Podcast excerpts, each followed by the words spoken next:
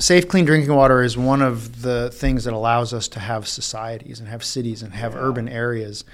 Um, there were endless problems with waterborne diseases hundreds of years ago as people gathered together in, in cities and the water would become contaminated and the well would become contaminated um, with things like typhoid and, and, various diseases that people didn't really understand. Um, but water is really foundational to the society that we live in today. Without it, we could hardly imagine the types of density that we see in, in the cities of, of 2023.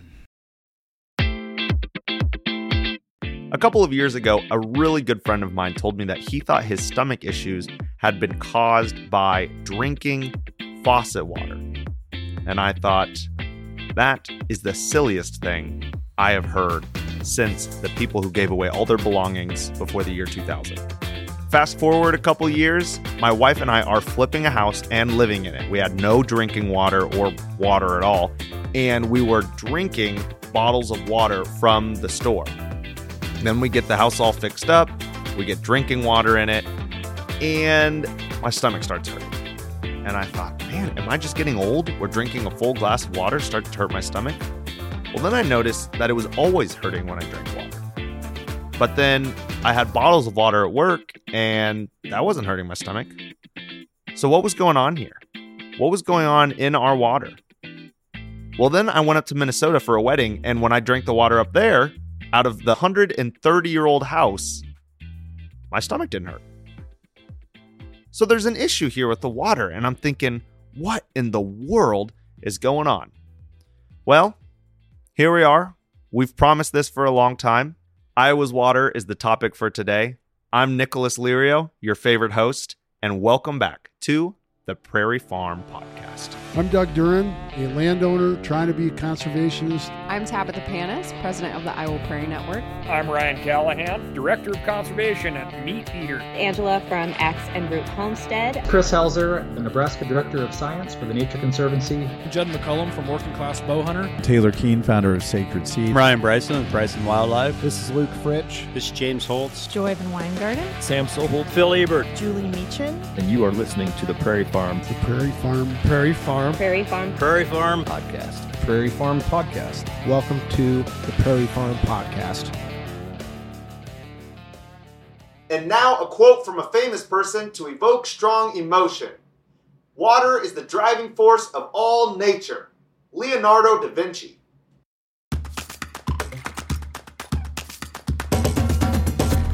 Well, before we can get into the quality of Iowa's water and what we've done and what we can do about it, I want to dive into where water came from. I assumed it was invented by the Egyptians, like chariots and paper and balloons. But our good friend Keith Schilling, the Iowa State geologist from University of Iowa, had uh, to correct me. Where's Iowa's water from? Well, ultimately, it's from precip, precipitation. Okay, mm-hmm. so let's start at the origin there. But uh, you want river water? You want groundwater? Do you want Ooh, uh, good question. Shallow groundwater, deep groundwater? Let's let's jump way back. Okay. When did the Earth start getting precipitation? oh man! Holy cow! This yeah. is going to be a long podcast. let's start. Do we even know? Do we have any idea? Yeah, soon after, you know, it was all this molten rock, and it's eventually, you know, hardened, coalesced. We have some sort of chemical reactions going on, water. So, you know, it's billions of years. Mm-hmm. Billions. Okay, so and then you skip forward a long time. You get your first ice age and your second. Then I don't know how many ice ages there were. Apparently, I never listened to my co-host Kent Boucher's prehistoric prairie docu series, which goes over the ice ages. But then you got the Pleistocene, which is the most recent ice ages. Right. Um, and, and then you've got glacier receding. Is is that is that where our river water comes from originally? Like what what kind of water was left behind in that? Yeah, so I got to start a little bit further back. So Iowa's been glaciated five, six, seven, eight times over the last two million years. You know, glaciers come in, they melt, they erode, the another one advances, and so forth. If you go to north central Iowa, where it's relatively flat, that glacier was last here, say, 10,000 years ago. Hmm. which is you know kind of recent time for a geologist. If you go to southern Iowa, like Pella, around here, uh, the glaciers were last last year five hundred thousand years ago. Oh, so you take a, big jump. landscape like north central Iowa and you give it half a million years to erode, you're going to have southern Iowa. You know, so it's Huh. like the same continuum of an old landscape and a young landscape together. That's why it's flat, where it gets hilly and so forth. Is that the Des Moines lobe? yeah, the, most Des Moines recent? lobe is the most recent advance. Okay, so so as the glacier recedes, what form of water, and by that I mean because I don't know the scientific term, what like rivers or reservoirs or lakes or wetlands, what what kind of water um, structures are left behind by the glacier? Well, if you go to the Des Moines lobe, a lot of it is uh, you know tile drain and so forth now. But when that first receded, it was just chock full of wetlands, and there was no drainage system. You know, Mm. like if you go to southern Iowa, where every everywhere you look, there's a hill slope and integrated drainage that are working its way downhill. Mhm. Uh, with no time, you know, again, ten thousand years is a lot of time.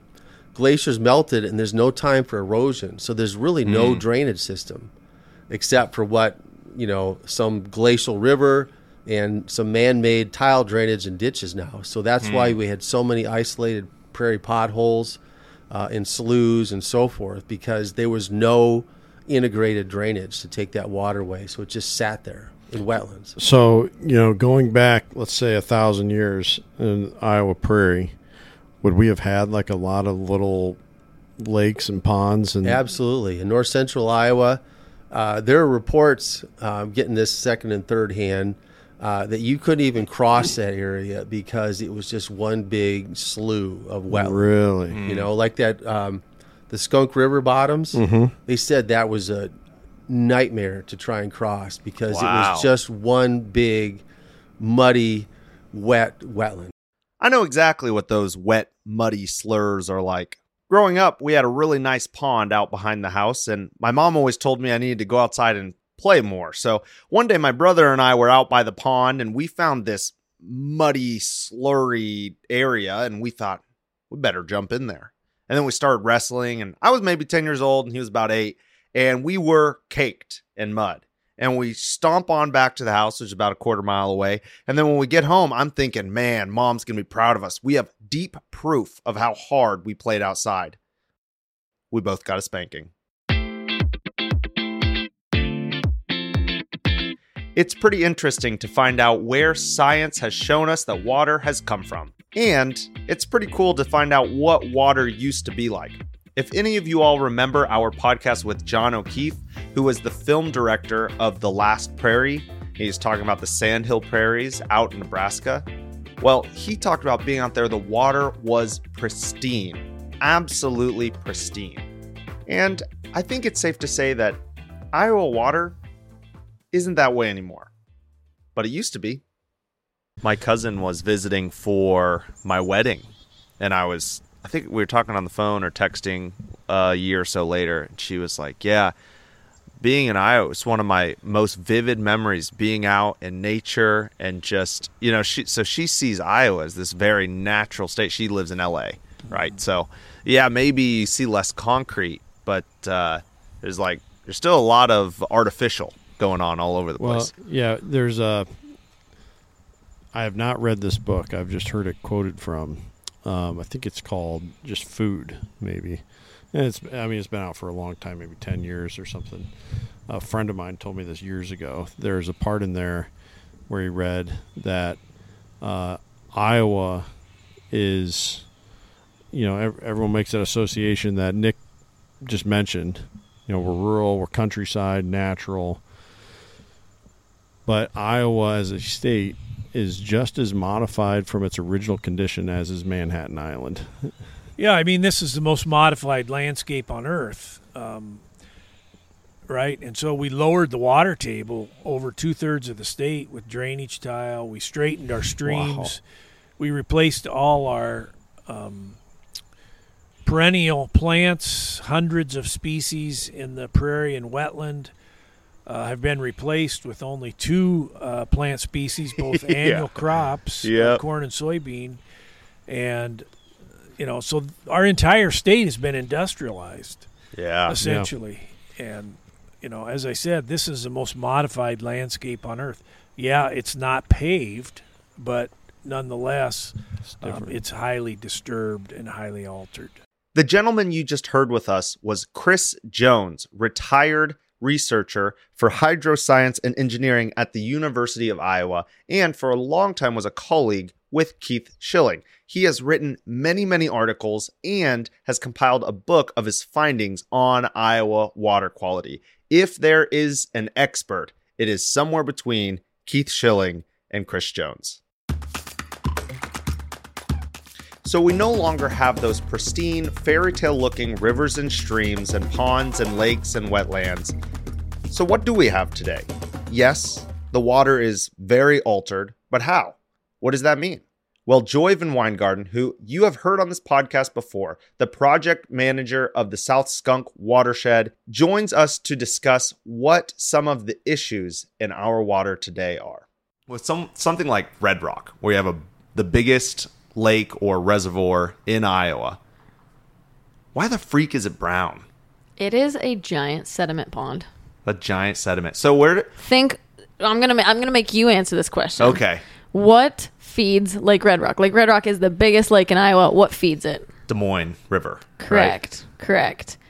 Where's the Des Moines gathering all that Oh, sediment yeah, from? it comes all the way from northwest Iowa, goes down through Des Moines. you were collecting everything that that river has in it, and you were letting it sit in Lake Red Rock. And the only way for it to escape is through the dam. So guess what? Every year, more soil comes in. Every year, you're getting more runoff from Mm. farms. You're getting more runoff from, and I you can't even just say farms. People's backyard, they put nitrogen on their their Yeah, lawns. you yeah. know, like we put chemicals everywhere. So all that stuff, that runoff that's coming down the Des Moines, is ending up in like Red Rock. So of course, it's going to be a So wouldn't it eventually pond. just like fill up? Like It is filling up. Really? Yes. Um, I'm not a huge ice fisher. I've gone Mhm. a few times and I think it's really fun. But the people that consistently have ice fished, um, Roberts Creek, which is like kind Yeah. of an area um, on Lake Red Rock. What's that sonar thing? Is it sonar that like bounces and it tells you how deep? Radar. Is it radar? I don't know. I don't think it's radar. I'm, I'm just here, man. You were like so confident. Yeah, like, radar. That's definitely not it. I don't know. I think it's sonar. I could be wrong. Don't quote me. You're talking about, like, what the but it's dolphins a do? depth finder. So it it you have something that sits on the ice and it bounces down to tell you what the depth is beneath you, and every Okay. year it gets like less and less. It is in fact sonar.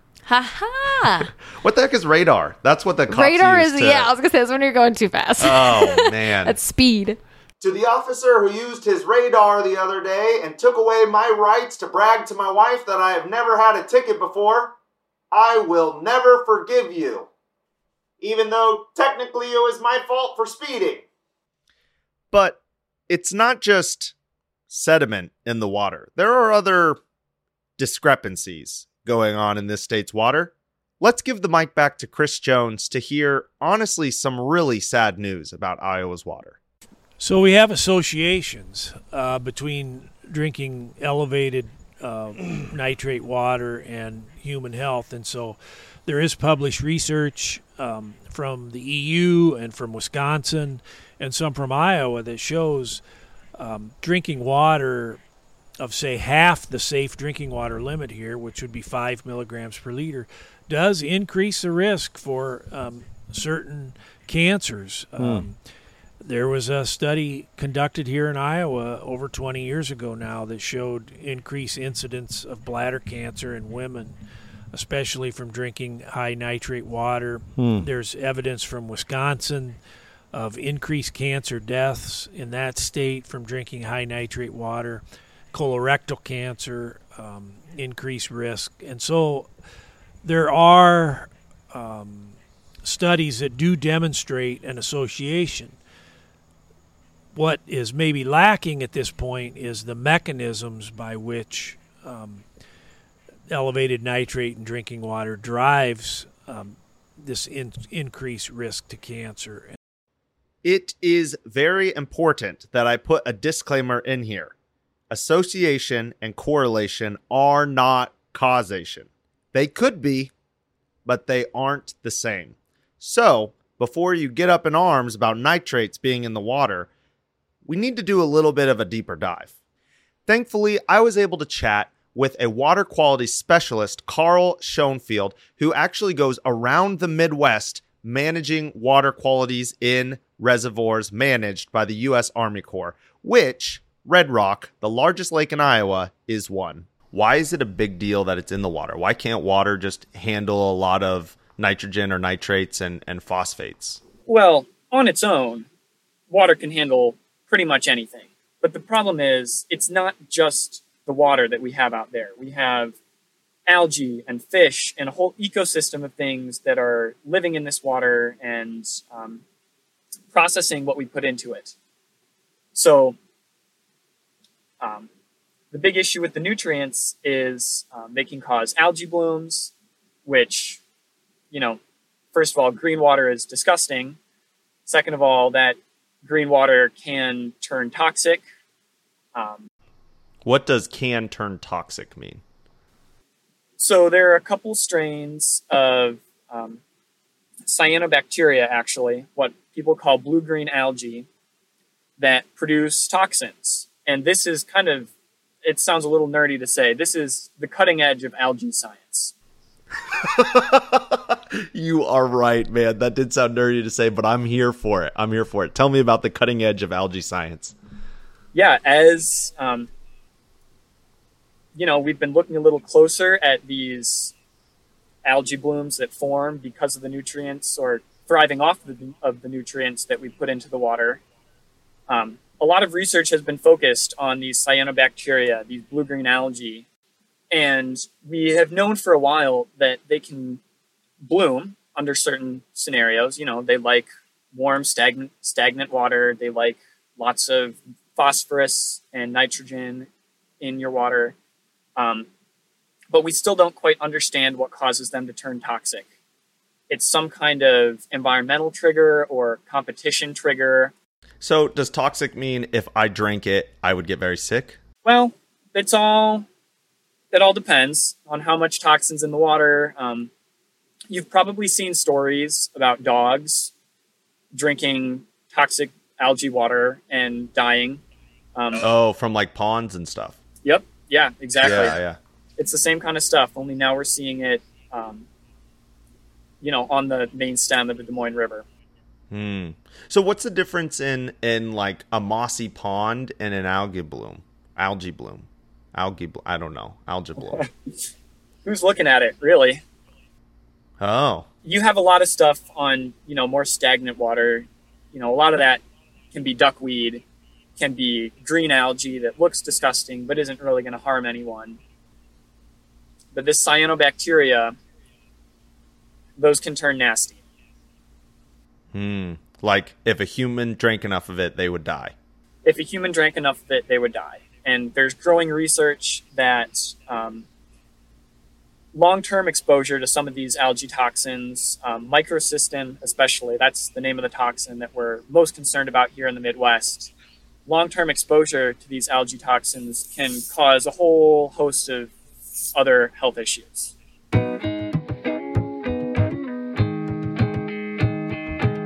Well, as my wise father Carol says, that is not good. But all hope is not lost. I had the privilege to be able to speak with the CEO of Des Moines Waterworks on the issue of filtering out very dirty water. His name is Ted Corrigan, and I know in the past there has been controversy over the Des Moines Waterworks. And frankly, I was going in expecting some high minded CEO driving a big old fancy car, talking like he's better than me with all this red tape, public representative bullcrap that no one understood and didn't answer any real questions. And you know, I was humbled very quickly. Ted and all of his team around him are amazing, humble, kind, hardworking people. I was very, very impressed. From the cars that they drove to the work that they were doing to the attitudes of the people who walked in that building, I have to hand it to Des Moines Waterworks. They were awesome. One of the great puzzles that that team has to solve is how to filter out nitrates and sediment from the Des Moines River and the Raccoon River. This is not an easy feat. So here's Ted explaining the crazy process that goes in to filter all of these crazy things. But can you run us through briefly what it means to filter water here at Des Moines? Yeah, absolutely. And there's an important point uh, to make before we get to that. And that the important point is that we at Des Moines Waterworks are a surface water utility. And that makes us somewhat unusual, at least in the state of Iowa, because most of the communities in the state of Iowa drill a well and they take water out of the ground and they mm-hmm. treat it just a small amount and they deliver it to their customers. There isn't enough water underground for us to do that. Mm. We could not supply 600,000 people with water from underground wells. 600,000 people is about 20% of all of Iowa. So we are a surface water utility, which means we use water that comes directly out of either the Des Moines or the Raccoon River or water that comes from very shallow wells, you know, 50 foot deep wells immediately adjacent to the Des Moines or the Raccoon River. And all of that water is influenced in terms of its quality by what happens in the river. So, for the purposes of this discussion, let's imagine or let's understand we are treating surface water, we're treating river water. Hmm. So, when we bring that water into the treatment plant, the first thing we have to do is get the dirt out. Yeah. And if you just let the water sit in a bucket and settle out, it would take months for the water to completely settle out and be clean enough for human consumption. We don't have months, so we have to run it through a process that we call um, flocculation, coagulation, sedimentation. So we add a chemical to the water that makes all the little pieces of dirt stick together and form big pieces, and then those big pieces settle out very quickly. They drop mm. to the bottom of the tank. Yeah. We scrape them away, we send them away, and we take water now that is much cleaner. We combine it with that shallow well water, which skips that first step. And we send it through a process that we call lime softening. And lime softening is intended to reduce the hardness, it removes hardness causing minerals. We do that by raising the pH really high, you know, chemistry from high school. Yeah. Um, it makes all of the dissolved things in the water um, turn into particles. And then mm. again, we add more uh, coagulant to make the particles stick together. All of that settles out again. We scrape it away, get rid of it. And now we have um, soft water that has had all, basically all the particles removed out of it. The other really great thing about lime softening is that it raises the pH very high, and nothing can survive that. So, viruses and bacteria that aren't caught up in the particles that sink um, they can't survive that high pH. So now they're they're dead. Hmm. So pretty much by the time the water comes out of that process, there's nothing living in there anymore. Nothing wow. that's going to hurt goodness, you. Yeah. Thank goodness. then we run the water through filtration sand filtration. So just fine sand. We have all these tanks down at the plant filled with fine sand. The water runs through and, them, and they're huge, right? They are I was huge. I, I think of a tank like the size of a room, like you know, a room we're sitting in, maybe like ten by twenty or something like that. But that they're like gymnasiums or something like that. Yeah, or the, like the size of a house. You know, there's 16 of them, and each of them is about the size of an average house, the average three bedroom house. Uh, they're pretty good size. And how how many times is it like several times per day? Does one of those fill up and drain or? It's a continuous flow process. Okay. So we're continuously putting water on the top and it filters down through and out the bottom. So it's continuous flow. And we can flow water through them to filter out any remaining sediment for about 40 hours. And then we have to backwash the filters. We take it offline, hmm. run water through it in the reverse direction, bubble air through it. Um, create a kind of a mixing action to loosen mm. up any sediment that got stuck on the sand. We wash that all away. It actually goes back to the beginning of the process where we make sure and remove it at an earlier step. Hmm. Um, and then this filter is ready to go again. So that's just a, it's constantly happening all day, every day. We're Man. filtering water through all those filters. They're aging, ripening, they call it. They get 40 hours on them. There's 16 of them, so we kind of do it in Is turn. it 24 hours a day? 24 7, 365. Or is oh, this all autonomous out there? You know, um, we have people here 24 7, 365. Wow. So there are people here watching, but it's all computer controlled and it's all um, you know there's remote control, but then there are also people here monitoring and watching and just make sure everything's working properly. Man, so uh, and I need to. I, I don't have a big science brain, so for all Mhm. my non-big science people out there, which we found out most of our people actually are really into science that listen to this, but uh, the you go through kind of a chemical process, a bonding Mhm. and um, acidifying, pH level raising. That's right. We uh, use chemistry. You know, Yep, to, yep. to um, remove things from or dissolved particles, turn them into solid particles, then we settle them out. So yeah, and then you go chemistry in straight into pouring it through sand Right. and and uh, you know a, a filtration system. How many? Uh, well, I guess you're not done. I, I have a question, done, but yeah. you know you're not done. Yeah. So after the water is filtered um, through the sand filters, then it goes um, to the clear well. And before it gets to the clear well, we add fluoride for dental health protection.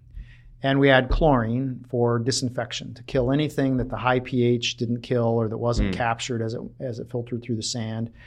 We add chlorine, and then we have a, a 10 million gallon, what we call a clear well. It's a huge uh, kind of quadruple gymnasium sized tank Hmm. that the water has to move through very slowly so that the chlorine is in contact with the water for enough time to ensure that anything that might possibly be still alive in there is neutralized. Usually, by the time the water gets there, there's nothing left, Mhm. but that's kind of the last step. Yeah. And then the process that I just described is, is pretty much finished. It's called conventional lime softening treatment. Conventional just means that the technology's been around for 150 years and we've been using the same technology. Um, and that's really effective at, at uh, guarding against conventional contaminants like dirt and viruses and bacteria and things that have been a challenge for uh, water systems for you know more than a century. Uh, but now we're starting to see some what I would call more contemporary or non-conventional contaminants like nitrate, Yeah. which you asked about. So at the end of that system, at the end of that process, we also have a nitrate removal facility. But my understanding is that's not always running. You're not always using it. It's just when nitrate's really high in the raccoon or the Des Moines. That's absolutely right. So we monitor nitrates in the rivers, of course, and throughout our process continuously with online monitoring equipment.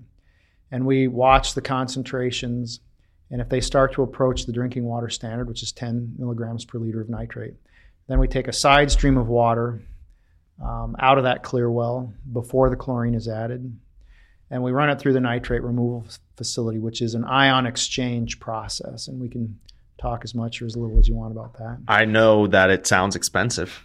It is expensive, about $10,000 a day to run Wow. that facility. Right. That is wild. So how often does it get turned on? You know, it varies widely. Um, this Huh. year, 2023, we haven't used it at all. Okay. Last year in 2022, we used it for 25 days. Okay. The three years before that, we didn't use it at all. Uh, in 2015, we used it for 117 days or 170 days. I'm sorry, I don't have the Straight number. or kind of on and off or Pretty much straight. man. Pretty much straight. Um, And is it just every morning you go and test the Raccoon River or something like that, and you say, "Oh, it's way, it's real high. We need to." We actually have online monitoring on the Raccoon River. We work with the USGS. They Oh. have um, river gauging stations where they measure for flooding and, and exactly Mhm. how much water is in the river. And we've worked with them to fund some nitrate monitoring equipment on various gauges upstream from us. And so we watch those very carefully. And then we also do our own nitrate testing on a daily basis here in the plant.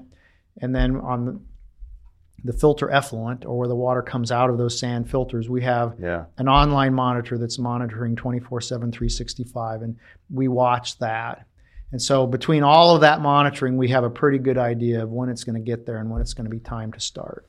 Man, that is a lot of science, and and just so people know, nitrates are they're a big deal. If you think like, oh, you're overkilling for nitrates, and I've I've heard people say like it's not that big of a. It is a big deal. Uh, I I'm not saying it happens all the time, but infants have died from uh, ni- there's uh, too much uh, over the ten parts per million nitrates in water, and um, there are studies that it's not a cause and effect, but I was reading two different studies that talked about cancer is um, there's a correlation between too high nitrates and certain kinds of cancer. So it's not a small deal. And so the extra precautions are are really cool. And it, it shows, you know, despite what uh, what opinions you may have of utility companies, that uh, Des Moines Waterworks is at least trying, you know, their their best to pull everything out that they can.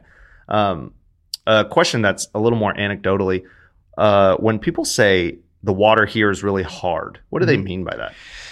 Hardness is a measure of the dissolved minerals Okay. in water, specifically calcium and magnesium. Hmm. And calcium and magnesium are the minerals that tend to form scale. If you have if you have very very hard water, you'll form scale on your faucet. You know, you'll get that Mhm. white kind of crusty business on hanging off the end of your faucet, or you can even see um, scale around your toilet bowl where the water level sits, Hmm. or in a teapot where you're boiling water off all the time, you'll get a scale on the inside of it. And if you have very hard water, it will scale up your water heater as you're constantly heating water in there. Hmm. That that uh, hardness will come out of the water and, and form scale. Hardness minerals in water also interfere with the um, uh, the activity of soap, and so your soap won't suds up as much, Huh. and your detergents won't work as well. Now, most of your commercial detergents now have um, additives that kind of capture the hardness and, and allow the soap to work. But um, we do soften the water so that it won't be um, scale forming. Mhm. You know, we, we, we soften our water to 150 milligrams per liter. That's our target. Um, some people would consider that still to be moderately hard, but we believe that's a, that's a, just the right level where it's not going to interfere with your soap. It's not going to plate up the inside of your water heater. It's Mhm. not going to form scale um, in your teapot or on your faucets. We think that's just the right balance of removing hardness and cost effectiveness. Yeah. And so that's that's our target. Man, because there, I mean, there are lots of things from drinking this thing that we absolutely need or we will die that Mhm. could go wrong. And if they go wrong, we would die. And I'm not saying that calcium and, and water being too hard is one of them, but uh, uh, it's just, it's amazing how much of a process it has to go to, has to go through before we can have safe drinking waters. Woo wee! McDonald's chicken nuggets aren't processed that much. Now, I'm not blaming Des Moines Water Works. They've got to do what they got to do to make water safe for 20% of all of Iowa. But what happened? Iowa water surrounding its prairie was some of the cleanest in the world. And now we're having to chicken nugget the water? What where did we go wrong? Thankfully, our experts have some thoughts on this. Well, there's a lot of bank erosion. Um, and part of that is our fault as human beings because we straightened the river in the was it the 20s, the 30s? I'm not sure when it was, but we literally took like drag lines and we straighten the river. Rivers naturally meander and they wave, right? Mm. They go with the contour, they work their way. That's a natural system.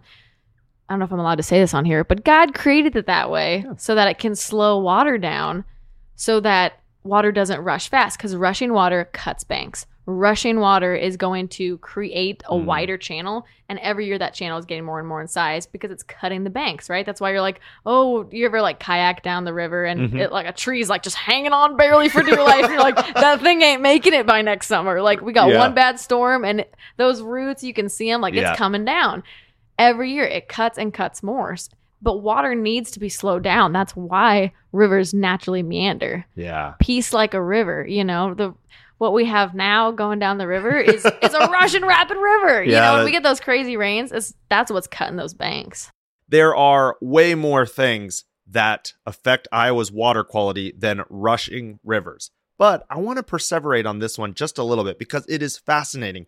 We as humans straighten rivers. It seems impossible, but we did it. And we did it very, very well. Rivers were not rushing gushes of water 200 years ago when the settlers got here. They were actually probably a lot more shallow. and a lot wider. But let's have an actual expert like Keith Schilling talk about it. And how deep would the Mississippi River have been then compared to now? Basically the same or a lot more shallow? It could have been more shallow. Um, you know, with the locks and dam systems and the and the structures they have on the rivers, they mm-hmm. want to maintain that eight foot depth for barges and stuff. Mm-hmm. So they've artificially deepened it where the barge traffic is at, so mm-hmm. they can they can control the current, and that current is going to self clean the river channel to a depth of about eight feet.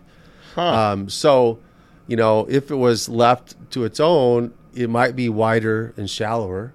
Uh, for sure, the thalweg, which is a great term for the deepest part of the channel, okay. that thalweg would have been moving all over the place. You know, as sure. the rivers meander, it's typically deeper on the outside bend. Then it mm-hmm. crosses over and it gets shallow, and then it's deeper on the other side on the next meander bend. So if the before they controlled the Mississippi, you know, if you were taking a barge there, you would be going like all over left huh. and right, back and forth. What they've done now is kind of straightened it, controlled that the current, and make a, a kind of a straight shot for the for the barge traffic. Hmm. that, that's very interesting. Yeah, and I mean, even since then, that brings up another thing I was going to ask you about.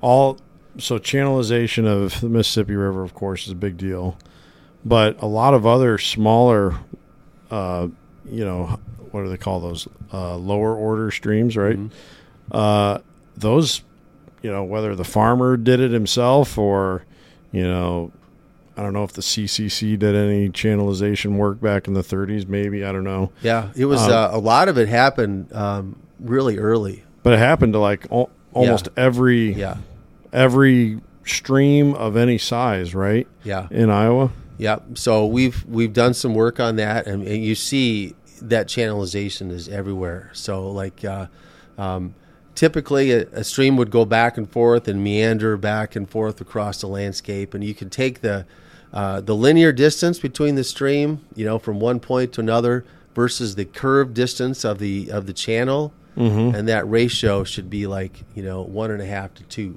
you know like two times mm. the the lateral distance compared to the straight line distance yeah and today in a lot of streams it's like 1.1 essentially wow. saying there's no curve and it's straight. Yeah. Yeah. You know, so yeah. you can look at that meandering ratio and say, you know, just as a quantitative measure, say how much our streams have been channelized. And when you channelize a stream, what you do is um, you concentrate all the energy energy in the channel, mm-hmm. and so um, you've you've you've made it so it's it wants to carve down. So it's like it can it tends to keep eroding uh, at mm. depth and so you get this straightened channel with a lot of stream power and energy in it, and it wants to carve down into its base, mm-hmm. and so mm-hmm. it gets deeper and deeper. And then because it gets deeper, uh, the banks become unstable because they're it's too vertical. So the banks will collapse and collapse and collapse. So you get hmm. this kind of like uh, uh, self fulfilling thing going on. It's like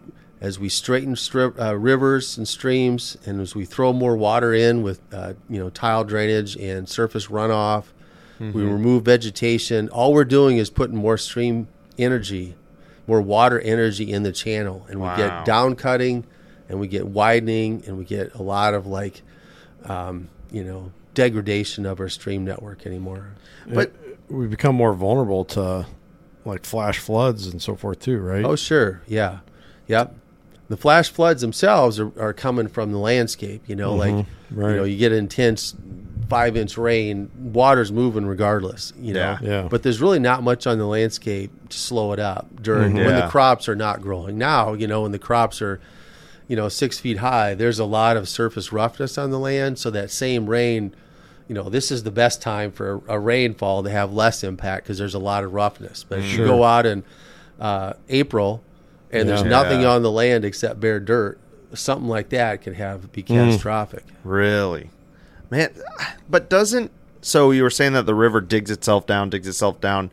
Uh, isn't that fairly natural though? Like that's what happened with the Grand Canyon, right? Or am I totally off on that? No, you're right. That's uh, but that's a, a kind of a different geological process because even the Grand Canyon, we change the base level, we get uh, you know catastrophic floods from glacier meltwater. We do all sorts of things that cause that, but just kind of a different time scale. You know, Mm. millions of years versus you know 100 years since settlement. Yeah. You know, so what Yeah. we've done here is cause all these changes uh, since the settlers first came in the Yeah. you know late Yeah. 1800s. So Man. we've got quite a you know uh, anti-beaver story going on here. You know, as Yeah. We're we're definitely the geomorphic agent of uh, Iowa's uh, rivers. So we straightened some rivers. We caused a few floods, and now the rivers move a little more quickly and there's a little bit more dirt in them. Whoop de doo. Well, as you recall, sediment's actually a pretty big deal, especially when it starts settling in the bottom of lakes and, and reservoirs, which start to fill up.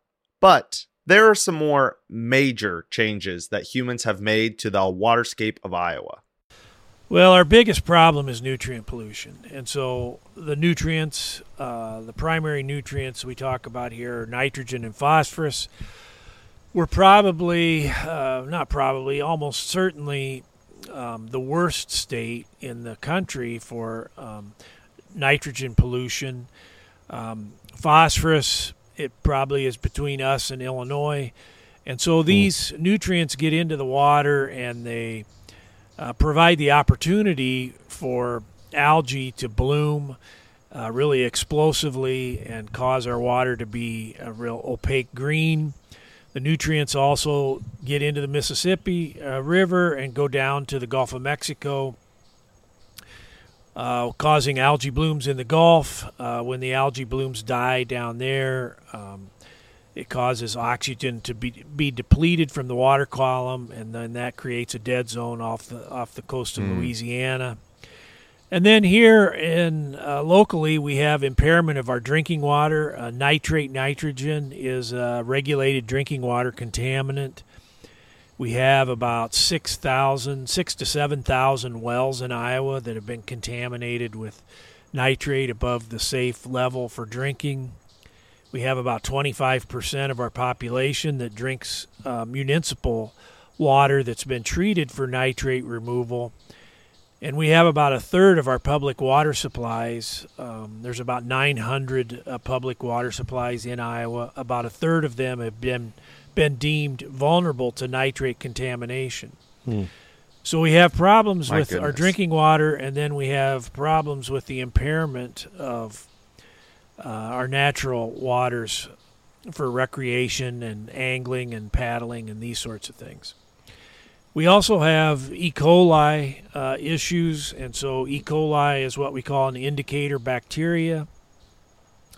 It lives in the digestive tracts of vertebrates, and when we see E. coli in the water at elevated levels, that's an indicator that there's fecal material in the water. And so we have so many livestock here in Iowa that we've basically saturated the landscape with E. coli, and they've become naturalized um, to the environment. And so when we get rainstorms, they get flushed into our um, streams, and so we have many of our streams are impaired for E. coli also. Note to self don't wash my face in a stream after a hard day's work next to a river.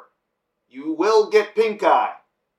Yeah, man. So with the the nutrient contaminant, what is the biggest causer of that? You were saying it like gets in our water, but where's it? Where's its source? So row crop agriculture is the biggest contributor to oh man, nutrient you just went right out. Yes, row crop agriculture is the biggest contributor to nutrient pollution. Um, the Iowa Nutrient Reduction uh, Strategy uh, did a science assessment clear back in uh, 2011 and 2012. Determined about 90 to 95 percent of the nitrogen uh, is coming from agriculture, and about 80 to 85 percent of the phosphorus is coming from agriculture. So, Man, this is not a secret. We've known this since the 1970s. what do you mean all this pollution's coming from agriculture? Farmers I know are well-meaning people, and I mean that seriously. They are well-meaning people, and no one would take a bag of phosphorus or nitrogen and just dump it in a river nearby. So how in the world are these fields of row crop feeding our water with phosphates and nitrates? Our good friend over at Des Moines Water Works, Ted Corrigan, has that answer for us. One of the things that we recognized was that tile drainage has a significant impact on Mm. water quality in our in our rivers and streams. And tile drainage is basically installing pipelines in agricultural fields that lower the water table or remove water from the landscape so that um, corn specifically um, can grow more effectively. Yeah. Uh, corn doesn't like to have its feet wet, is what they say. Mhm. Doesn't want its roots to get down into the water. And we believe, in fact, the science tells us that tile drainage interrupts the natural water cycle. So normally, if you have snow Mm. melt on a, on a landscape or rain falls on a landscape, that water that soaks into the ground will spend weeks or sometimes even months or more working its way through the soil profile, being cleansed by natural processes before it kind of daylights out into a river or stream um, sometimes you know miles away, uh, hundreds of yards away.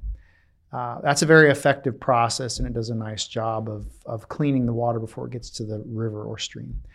Tile drainage interrupts all of that, so the snow melt or the rainfall only has to penetrate the ground a few feet and it hits a tile and it's immediately discharged into the into the stream and anything in that soil profile that happened to be soluble like nitrate or other things typically associated with agricultural activities uh, are picked up by the water and, and they're taken Hmm. in the tile and, and delivered directly to uh, the surface water, you know, the river or stream.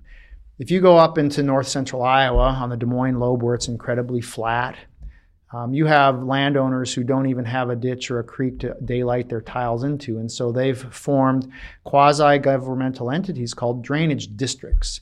And these drainage districts band together and they build huge tiles. Sometimes they're 48 inches in diameter. And Wow. everybody ties their tile lines into these county tiles. And So it's like a giant agricultural sewage uh, uh, system. it's like a giant ag storm sewer kind of a thing. That is crazy. I And did what, not know that. what we said was, hey, you know, when you go to the riverbank and you see a 48 inch pipe dumping water into the river, And I'm sure it's very brown looking water. you know, it's very clean looking water. oh, really? But it's very high in nitrate. Oh, so it's it's not carrying the sediment; it's carrying the nutrient. That's right. Okay. That's exactly right. These giant storm sewers of agricultural fields were such a big issue that the Des Moines Water Works had to file a lawsuit to get any sort of change. You can hear more about it in the podcast with Ted Corrigan when we release the full episode.